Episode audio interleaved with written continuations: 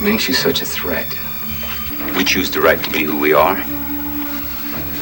We know the difference between the reality of freedom and the illusion of freedom.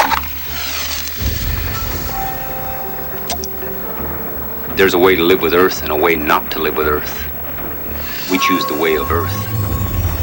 It's about power. Chasha.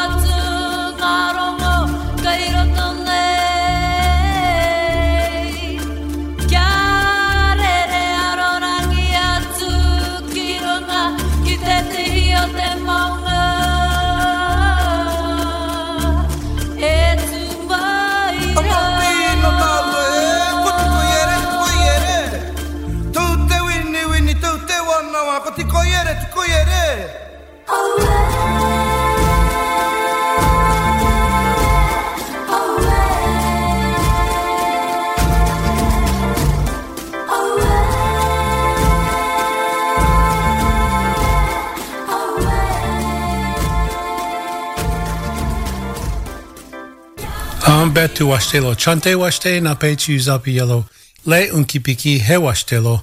Greetings and good day and welcome my relatives. I shake your hands with good feelings in my heart and it's good for all of us to be here. In addition to relativity, this is First Voices Radio. I send you greetings and strength from the east gate of Turtle Island where the sun and the water touch the earth at once. I'm Tiokasin Ghost Horse and this is an all-native hosted all native produced First Voices Radio, and Liz Hill is a producer of First Voices Radio. Our studio engineer is Malcolm Byrne. You can hear us on iTunes, Apple Podcasts, Buzzsprouts, Spotify, as well as First Voices Indigenousradio.org for archiving, downloading, and listening. Our first guest and only guest for the whole hour is Dr. Tink Tinker.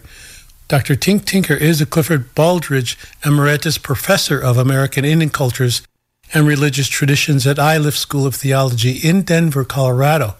He's a citizen of the Wasaji, or the Osage Nation, and has been an activist in urban American Indian communities for four decades. He joined the faculty at Iliff School of Theology in 1985 and brought an American Indian perspective to this predominantly Euro-Christian school. Dr. Tinker is committed to a scholarly endeavor that takes seriously both the liberation of Indian peoples from their historic oppression as colonized communities and the liberation of Euro-Christian Americans, the historic colonizers and oppressors of Indian peoples whose self-narrative typically avoids naming the violence committed against Indians in favor of a romance narrative that justifies their Euro-Christian occupancy of Indian lands. Dr. Tinker is the author of American Indian Liberation, A Theology of Sovereignty, published by Orbis Press 2008, and is author or editor of several other volumes and has written nearly 100 journal articles and chapters for edited volumes. He served on the Leadership Council of the American Indian Movement of Colorado and was active in the 30-year project to rid Colorado of its state-proclaimed Columbus Day holiday, which was finally successful in April 2020. And many of you know that Colorado began the Columbus Day celebration of which the rest of the United States still celebrates. And now Dr. Tink Tinker. I have on board here George Tinker. We'll go by Tink if that's what you prefer. That's exactly right, yes. Okay. George was my father. He's, um, he's gone, but I still let him keep the name. Okay. I like that. Yeah. Uh, well, geez, I, I read your bio and I know of your work. I've been reading, and I had an old book I had called Defending Mother Earth and in that, there was an essay that really resonated through me out uh, since 92, I think it was. Um, your work with how to see things differently, the language, and and that you've been working so long in in that field. You know, George, I don't like to say we live in two worlds, uh, and I have an elder that's not, not here anymore. His name is Virgil Kills Straight. Maybe you knew him, but he told I did indeed know him. Very good, and he told me that Tiokasin, I'm I'm not living in two worlds. I'm one Lakota living in one world. And that that ah, that helps me. That then I can stop thinking division, Because if we're we are who we are, we don't have to worry about all the formulated decolonization that's coming to get us. Because that's the why, reason why is that because we know who we are. But I want to welcome you here to First Voices Radio. Thank you for being here. Yeah, in uh, the early 90s, it must have been 92 or 93, Selo Black Crow's brother, Milo, was in Denver. And he went out and sweat with us. He had been with us at Four Winds. And he gave me a name. And that name was Walks Between Two Worlds. And that fit back then. It fit when I wrote that essay that you read in Defending Mother Earth. I've moved considerably beyond there because what I was trying to do then, I don't think is possible and still maintain our Indian worldview, our Indian values. We have to make compromises to be in that supposed position of walks between two worlds. So I lived into and out of that name. I'm thinking along the lines of language and being with those elders and understanding their verbiage, so to speak, and their perception is I got to know later on the, the base or the etymology of, our language and the languages that a lot of people aren't really understanding of their own, like English and, and even the etymology of that, which is Latin based. And when we when I come back to to the etymology of culture, for Native people, for me in the Lakota language, even the sounds mean something. And I would often use, even now, the quantum physics meaning of everything, that they have more than what we hear and what we can have conceptualizing into English. And we're always defaulting to English in order to explain things. Like we must probably have to do that today. That's exactly right. Albert White Hat used to talk about uh, syllables in Lakota and, and Lakota and Osage are very are very close. The old people actually could understand one another because the syllables carry the meaning, not not the whole word or the whole phrase, but you have to unpack, you know, the deep meaning in each syllable. My worry is that we've been so colonized, we've been so compromised by the what I call the Euro-Christian worldview that that uh, we're having trouble finding our way back, even if we continue to claim some surface level of cultural there-ness. You know, we, we still have our culture.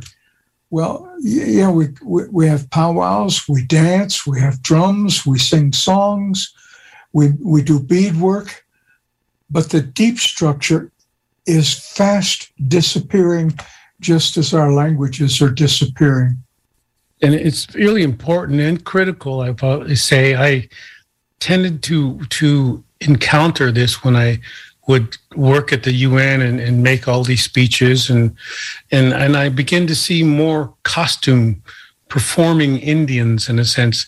They were performing in order to to get their foot in the door, but yet when I spoke to them, they they weren't as deep as I thought they were as I saw on the outside. In other words, a regalia became costume. Uh, yeah. I remember March Powwow 15, 20 years ago. Russ Means was here in town, and some young Indian uh, uh, fancy dancer in, in, in, his regalia came running up to meet Russ Means because he'd never met him. And, and he was a Lakota guy from Pine Ridge. And Russ greeted him warmly but then looked at him and said, uh, What does your face paint mean? The guy looked at him kind of blankly and said, What do you mean? What does it mean? It's just my, my regalia. and, and Russ gently chewed him out and said, Don't put paint on your face unless you know exactly what every bit of it means. And I think that has deeper meaning, and many people could try to reinterpret that or rationalize it to in the performance of I am Indian on the outside. And I get I get the gist is many people that to want to perform the go to and say, well, I need to explain it to those peoples, the settlers, and I must attain and retain their education. But it seems, as you know, every generation we're getting further and further away from being who we really are. And I remember the times when I was with grandma and grandpa, and there was great a great deal of silence between what they would speak, and that was the language, the language between what they were speaking, and I, and then understanding the the Western way is like, God, we have to fill in the spaces, you know. But it was the energy, and then that's what really turned me on. That our languages, like your language, Osage and Lakota, is about energy, and so the verbing comes through. Absolutely, yes. Uh, I, I know from time to time, I'm married to a Chicana woman. My wife gets upset with me because you're not saying anything about this.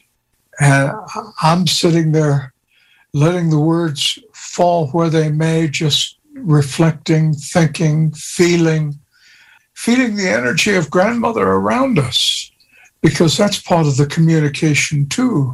Uh, and only recently has she come to understand that that's an important part of it, that the silence is also a part of our language, uh, that we don't always have to be saying things.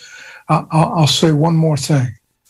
I have of late been doing some writing where I'm differentiating between the Euro Christian worldview and the American Indian worldview in terms of the nature, the deep nature of our languages and the differences.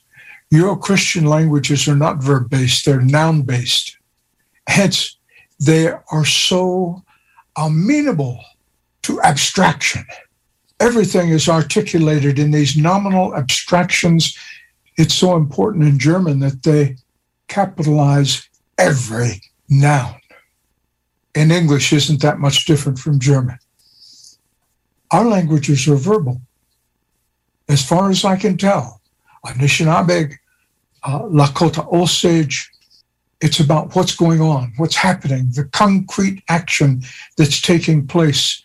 And the nouns build around that verbal action somehow uh, to clarify the verbal action instead of the other way around.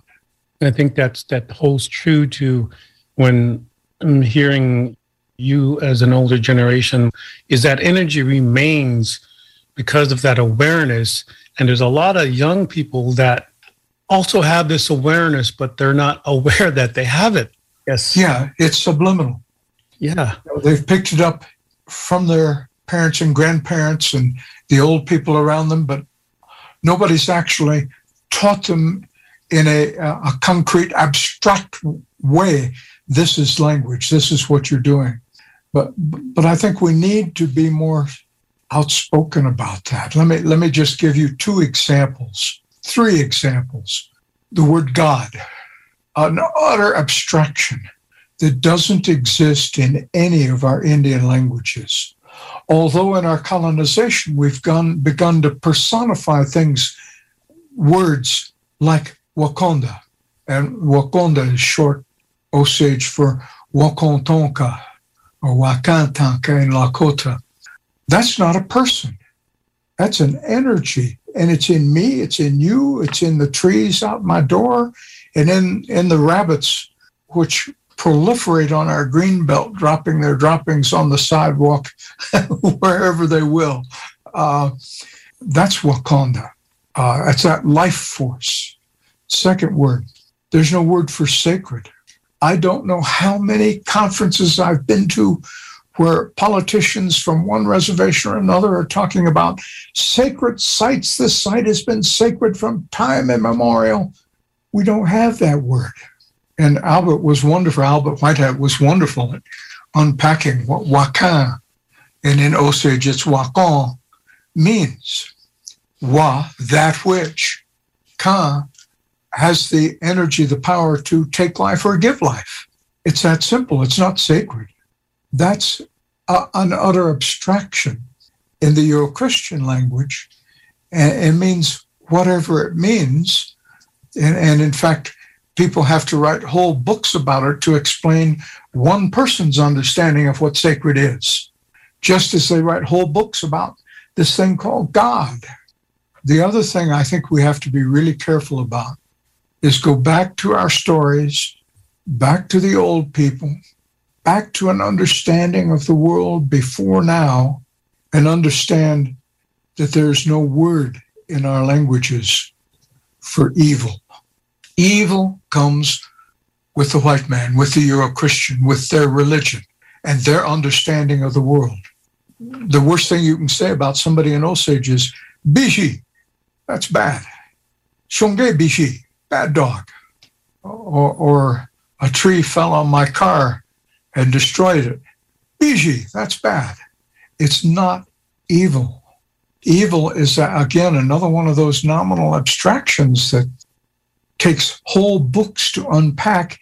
And yet, when I talk to Euro Christians about there not being a concept of evil, they cannot wrap their minds around it. What? Evil is so obvious in the world. Mean, evil is what? Vladimir Putin, I suppose, today. Uh, and and yeah, what's going on in Ukraine is BG to the nth degree. It's bad, and of course, I'm I'm tempted to adopt the English word evil, except that we don't have that. If Putin destroys the earth, well, he can't destroy the earth. He can destroy human existence on the earth. That's possible, but grandmother will survive. So it can't be an utter evil. It can only be a momentary BG, and, and maybe we'll be gone uh, because of it. But that doesn't make it an evil because it's not about me. You keep taking me back to the times I spent with the older people. Even when I was four, I didn't go out and play like other children. I was always with the older ones who were born in the 1800s because I could feel that energy and later on, I become began to know well, how do you explain any native language? In this case, Lakota. And in that case, they said, well, here's how we can describe the energy. Then we describe the motion of the energy. And that's basically ingrained or innate in a lot of Native people. But then we got out of that intuitive thinking process. And my mother says this today. She says that we cannot speak Lakota without intuition.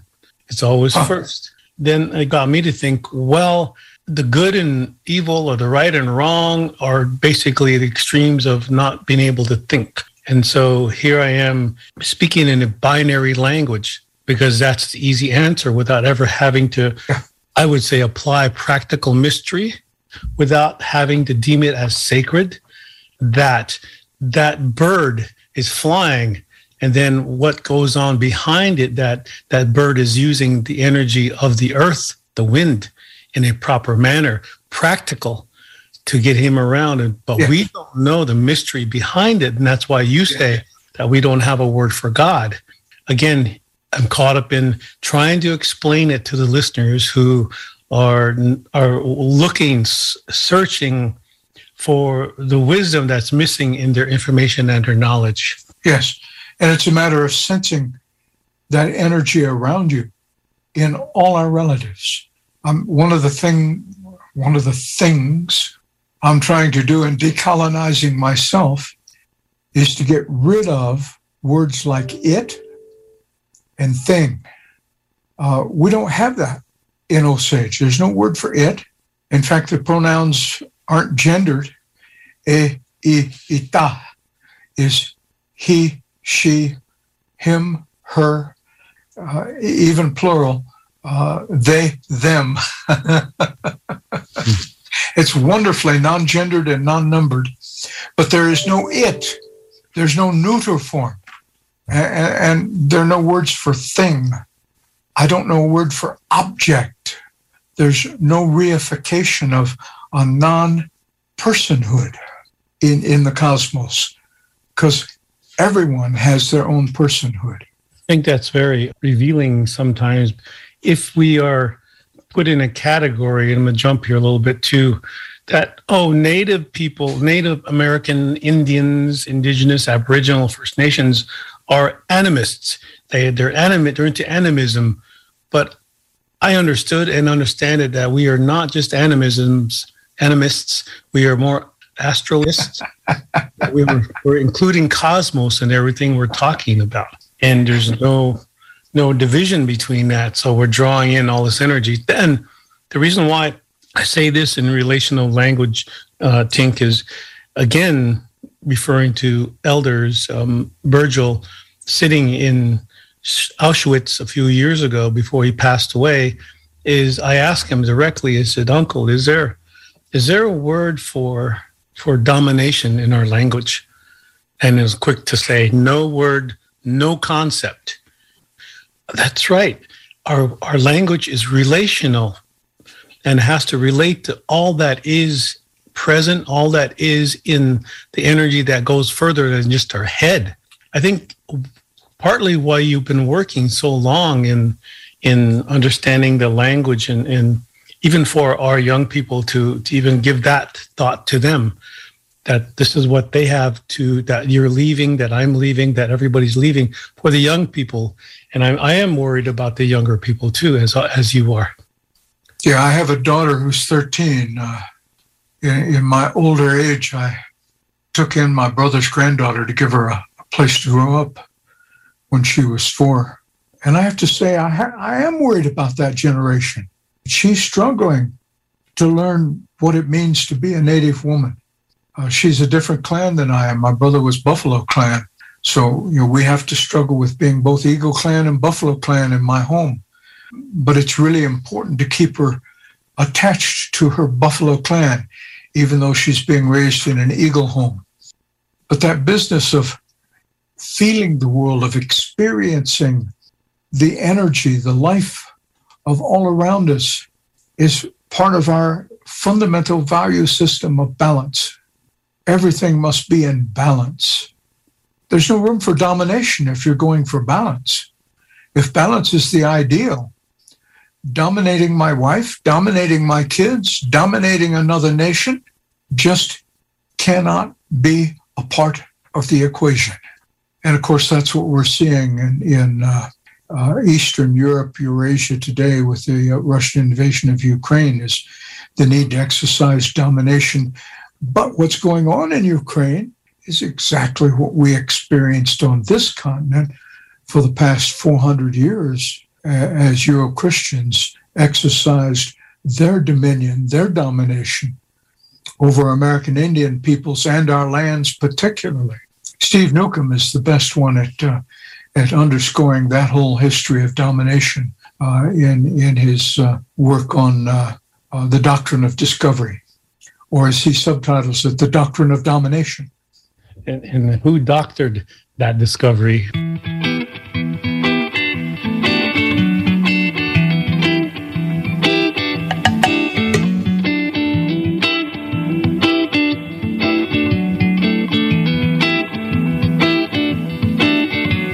Was a warrior in every way, and he was always listening. A dedication to people's displaced, and he was always listening. If a little birdie flew into his space, he was always listening. And with the spirit of the ancient ways, he was always receiving. He said, Come with me, people, stand up with me, people, as one and as equals. Let's honor all people. Come with me, people, stand up with me, people, as one and as equals. Let's honor all people, all people. Honor all people. people.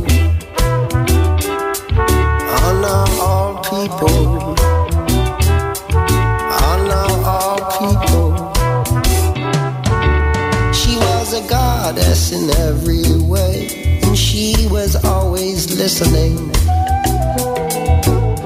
Dedication to people's displaced, and she was always listening. And if a lion moved through her space, she was always listening. And with the spirit of the ancient ways, she was always receiving. She said, Come with me, people, stand up with me, people, as one and as equals. Let's honor all people. Come with me, people, stand up with me, people, as one and as equals. Let's honor all people. Come with me, people, stand up with me, people as one and as equals. Let's honor our people. Come with me, people. Stand up with me, people. As one and as equals. Let's honor our people.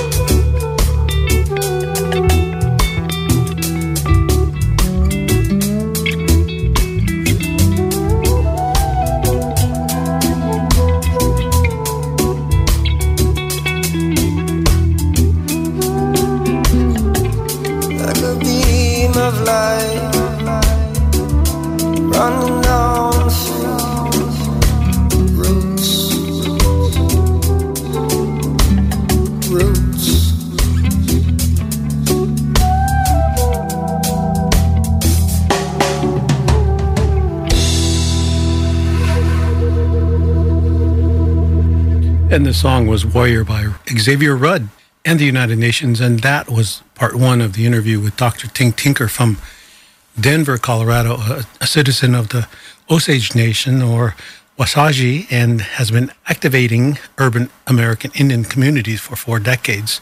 He joined the faculty at Iliff School of Theology in 1985 and brought an American Indian perspective to this predominantly European Christian school. And my name is Tiokasin Ghost host of First Voices Radio. And okay, yeah, we'll be listening to the second segment of Dr. Tink Tinker uh, discussing the thoughts of how we ascertain living with decolonization in the context of being true cultures to the earth, rather than the anthropocentricity that diverts us from living with the earth. And now, Dr. Tink Tinker. I'm looking at part of your bio, your, your leadership, your your ability to bring clarity to to the younger people and keep the doors of debate and discussion open, so to speak. And and uh, you know, we often say we're looking for models about how to carry on. Is that what you're you're thinking about? Is that we need a different model in order to carry on? Yeah, I don't uh, so much consider myself an elder as I do accept the label from the community around me. I don't think elders are self-appointed. And and as as one of my Honka brothers, uh, another Pine Ridgers, told me 30 years ago, there's a difference between elder and elderly. Uh, and, and some of our people are just elderly. I started out, as I told you, trying to hold together that Euro Christian attachment to Christianity and, and traditional Indian ways of being. So I was a part of something called Native American Theological Association in the uh, 80s, late 70s, early 80s. I became president of it actually. And in one of our meetings, when we were going through a crisis, we had a, uh, a, a Ho Chunk elder who's one of the founders of NATA sit in with us. And at some point, because he didn't have much to say, at some point the group asked him to speak. This is Mitchell White Rabbit, a wonderful man. He gave an elder's talk about what he thought we should do. It was pretty clear the group was headed in a different direction. They thanked him for his advice and went on, went on and made their decision in a different direction. That's the role of an elder to give our advice and not expect that anyone will take it. give them the freedom to make their own decisions and their own mistakes. So I'm uh, on the Elders Council of Colorado American Indian Movement and of uh, Four Winds American Indian Council, both.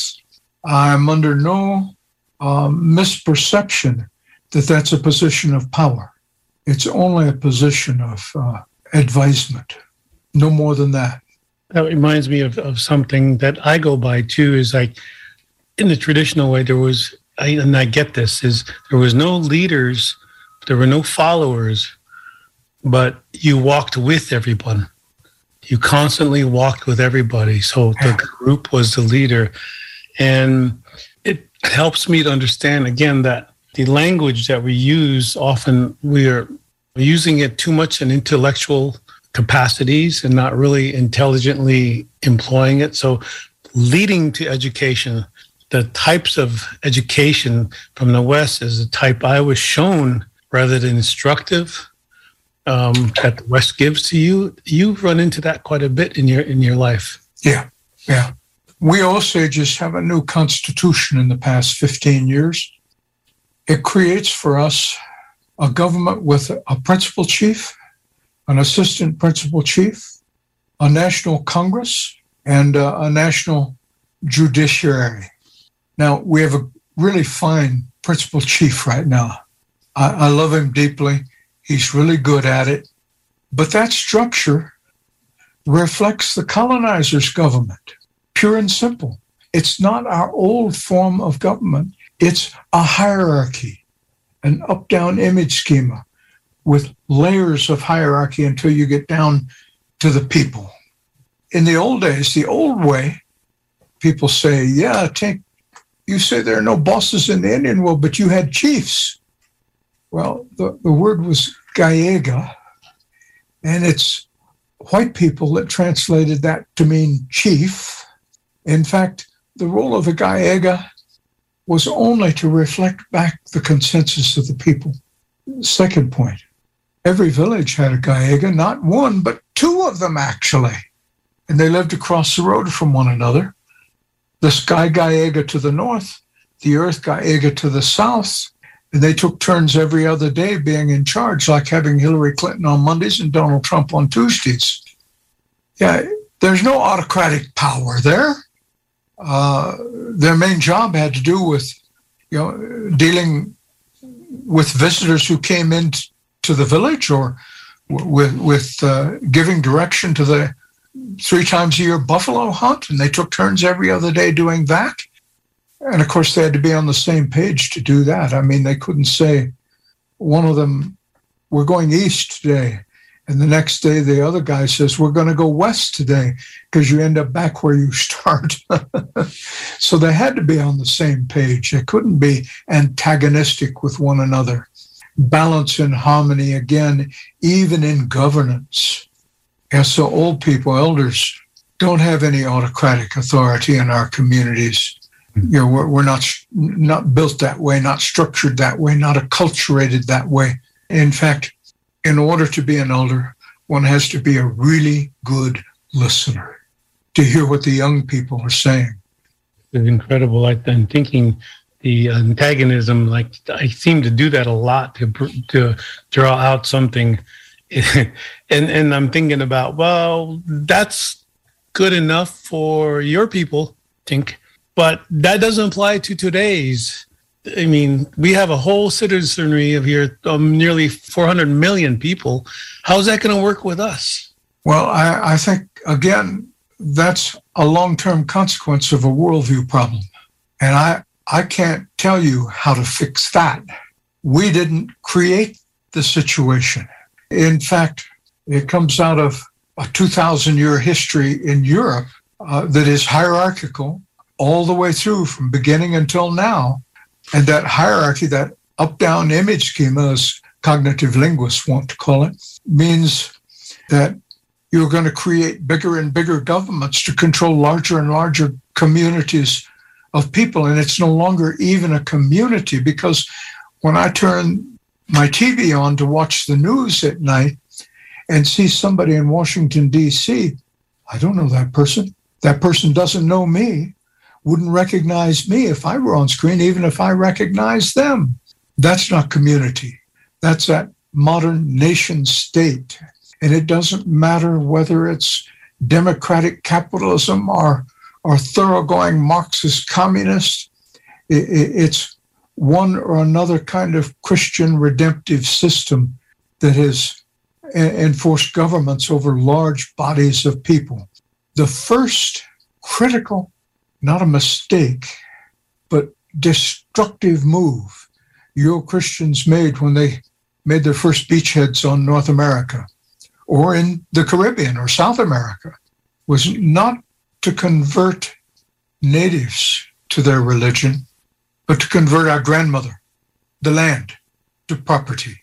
That's been really destructive, devastatingly so. They compounded the problem by then you take personhood away from grandmother. She's no longer my grandmother. It disrupts our native relationship of harmony and balance with grandmother. But then you grant personhood to some other fictive organization, these giants called corporations extractive industry corporations. Now, they don't own an acre of land for a home or 40 acres or 160 acres for a farm.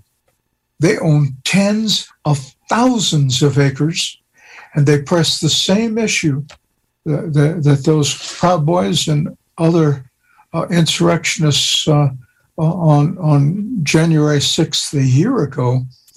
It's my property. I, the corporation, the giant, says, can do with it whatever I want. And more often than not, the, the judicial system agrees with the corporation as a person. And hence, they can dig up Mother Earth. They can destroy the surface as much as they want and, and make life nearly uninhabitable for human beings and other four legged relatives flying relatives, living relatives in that area. Just look at the Alberta tar sands up in, uh, in, in Canada, where they've disrupted a huge one or 200 square mile area to get it uh, close to the surface tar sands, just so that uh, you and I can drive vehicles back and forth to the store. The, the real error is creating property. So, yeah, my solution is get rid of property. And that takes me to something that may be the current trend is, as you know it, I put an asterisk around it. It's called land acknowledgement. if I acknowledge you used to own this land, can I keep it? And then the natives, the younger folks, anybody says, well, land back. Land back is different. I articulate land back whenever I write. I, I, I try to remind Euro Christians you keep asking, what do you Indians want? That's it, land back. And land back is not about returning property to Indians. I mean, we had it here, Four Winds, where I, I used to run a program downtown, Four Winds American Indian Council. We met in an old Lutheran church, which they graciously let us use for 25 years until they tried to take it back and realized it was going to be difficult for them to take it back uh, because it would be a public relations nightmare. But then we got a new bishop in, and that bishop turned around and gave us the property deed to this downtown property, an old church and an old parsonage. What a wonderful thing for them to do. Really a wonderful gesture but it's still dealing with grandmother as property. That's not what land back is. Land back is give me back the relationship to grandmother. Give me back the wholeness of our culture and our language. Our relationship, not just with grandmother, but with all the life that grandmother generates. You know, the trees, the grasses, the buffalo, the squirrels, the eagles, and the hummingbirds, the fish and the snakes, all of that. Those are my relatives. Uh, as the city grows further and further out, to this day, people start poisoning more and more prairie dogs and, and coyotes, killing my relatives because they impede progress. And of course, that Euro Christian worldview is rooted in temporality, whereas ours is rooted in spatiality, hence land back, with all of its relationships. That's different from a land acknowledgement. I think people have to do the land acknowledgement. It's the littlest thing they can do, but it's almost meaningless. So you would say that land back has more meaning than just, well, we, if they took it illegally, how could they legally give it back to us? You see, and from what I understand, even, even going beyond even going beyond the, the fact that, okay, yeah, land back, but what do we natives do with this if there's no language of acceptance? The, the language meaning, with the meaning without the properties, like, okay, but then we get it back. And they often use this against us, Tink, is that, but you people didn't have ownership. So how could you want the land back? Okay, here are two more Euro Christian nominal abstractions, words that don't occur in our languages, ownership and property. That those are made up categories, invented categories that they forced upon us. And just because we didn't have a county seat where we registered our ownership of plots of land across grandmother doesn't mean they can come in and say, oh, you didn't even have property, so we can create it and, and have property. We're not taking anything away from you. We're just creating something new. No, no, they are taking away something from us. They are shifting our worldview, colonizing us into their worldview of the land is a commodity, something to be owned. I was asked in an interview last summer why I kept resisting calling myself a water conservationist. And I said, if I agree to be a water conservationist, I have to commodify my grandfather, Ni. I have to put a price on him. I have to measure him out in terms of liters, gallons, or acre feet and put a price on him. I cannot put a price on my grandfather's life any more than I can cut up my grandfather into small pieces and turn over ownership of those small pieces to human beings, personals, persons. That, that, that's, in my mind, property is as bad as one human being claiming the right to own another human being as property. And of course, the Euro Christians did that too, owning American Indians as slaves even before they owned black people as slaves. I often think about okay, what am I going to do with all my Western education, which is good enough for me to get by in the society?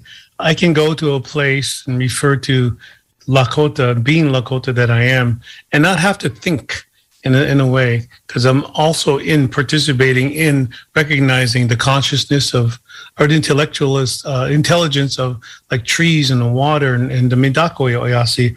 But I often think about those who don't know, or actually, I'm perceiving it as is there an exit strategy from all this binary thinking? Will there be, unless there is, you know, the end of it? So all the time, closer and closer they to, they get to the apocalypse without ever knowing what apocalypse means. well, we know from stories told in many different Indian communities that what we call worlds come and go. And this world may be dying out. That doesn't mean Grandmother Earth dies. She doesn't. But it means human beings die. And we may have to be reconstituted in a new world. uh, make a new entry into this new world from a wind tunnel. Or, or, or maybe some of us will come down again fr- from the Milky Way, from the stars, and, and find grandmother relatively inhospitable uh, until our relatives help us make it hospitable again. Uh, is there an exit strategy from this Euro Christian domination? As far as I can tell, that may be it. And some of us have the job of holding on to those old ways so they can help inform those who come back in a different way. I have no hopes. I'm not an evangelist. Uh, I have no hopes of converting my Euro Christian relatives, especially my, you know, I have Euro Christian students who are won over. They want to do this. I said, okay, your job is to go convince the military industrial complex, convince them that anthropocentrism is bad, convince them that progress and development, that temporality is not the center of our thinking, but place is. You go tell them. And of course, the military industrial complex, the uh, uh, industrial extraction complex cannot survive w- without a work order, without a plan, a temporal plan for production, without a time oriented way of measuring out how much to pay labor by the hour or by the year for the CEO with perks they can't exist in our worldview. And of course, nor would the climate emergency exist if our worldview still was widespread on the continent. This dominating Euro Christian. It looks like we're running out of time.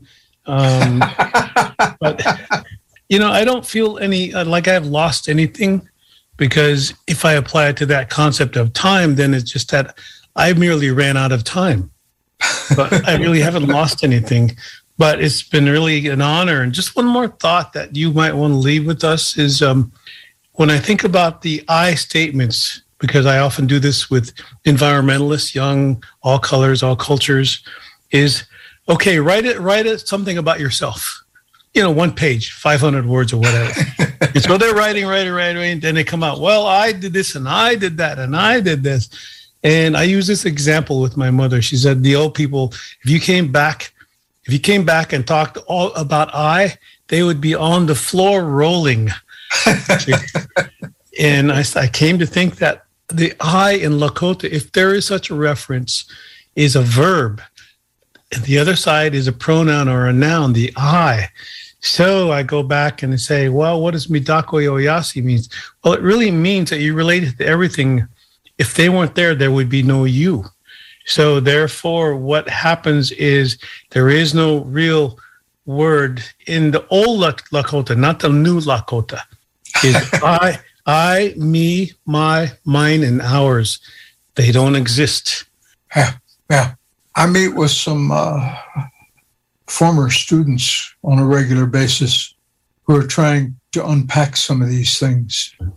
And somehow we, we got in to talking about self identity last week. And I said, what you all need to understand is that the whole concept of the self is Euro Christian. We don't do that because we're communities. And com- a word I created, communityist, communityism, since communism was already spoken for, which I've said is just another Christian redemptive system if there is no concern for that self as an identity, it's always about the community, about the whole, and about my place in the whole and how I contribute to the well being of the whole. My, my greatest concern now is not for those Euro Christian students that I taught for 35 years at this graduate school where I taught.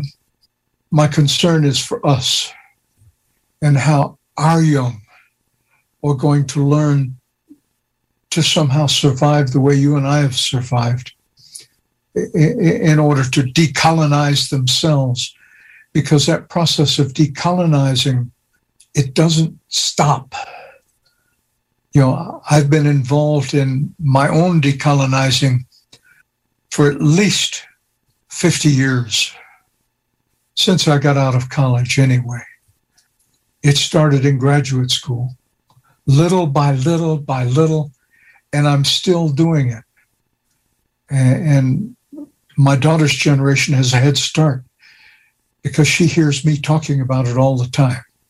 So she'll be in a better position to do what we've done. I trust. That's my expectation of her. We'll see. From that Wanagi world, I'll see because I won't be here when she does that.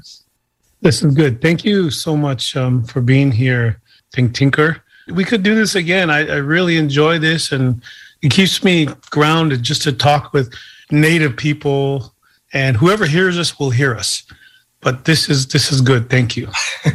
Good to be with you. I enjoy reading your stuff. I catch it regularly uh, and i hope we can continue to have conversation from time to time.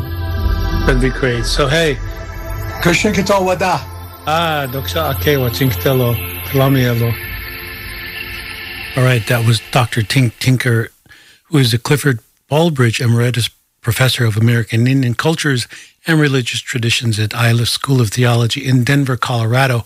He's also a citizen of the Osage Nation, Wazhazhe, and has been an activist in urban American Indian communities for four decades. And uh, we joined him uh, on the radio this past few days, and um, quite the interview. We'll be having him back in the future uh, to look at more of our perspectives as Native people and here in this land called America, but really Turtle Island and other names that we have for it. But I'd like to thank you for joining us here at First Voices Radio. My name is Tiokasin Ghost Horse.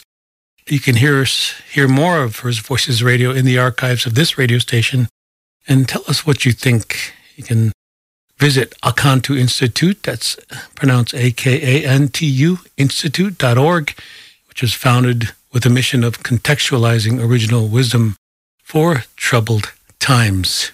Doksha Ake Wachingtelo. We'll see you next time.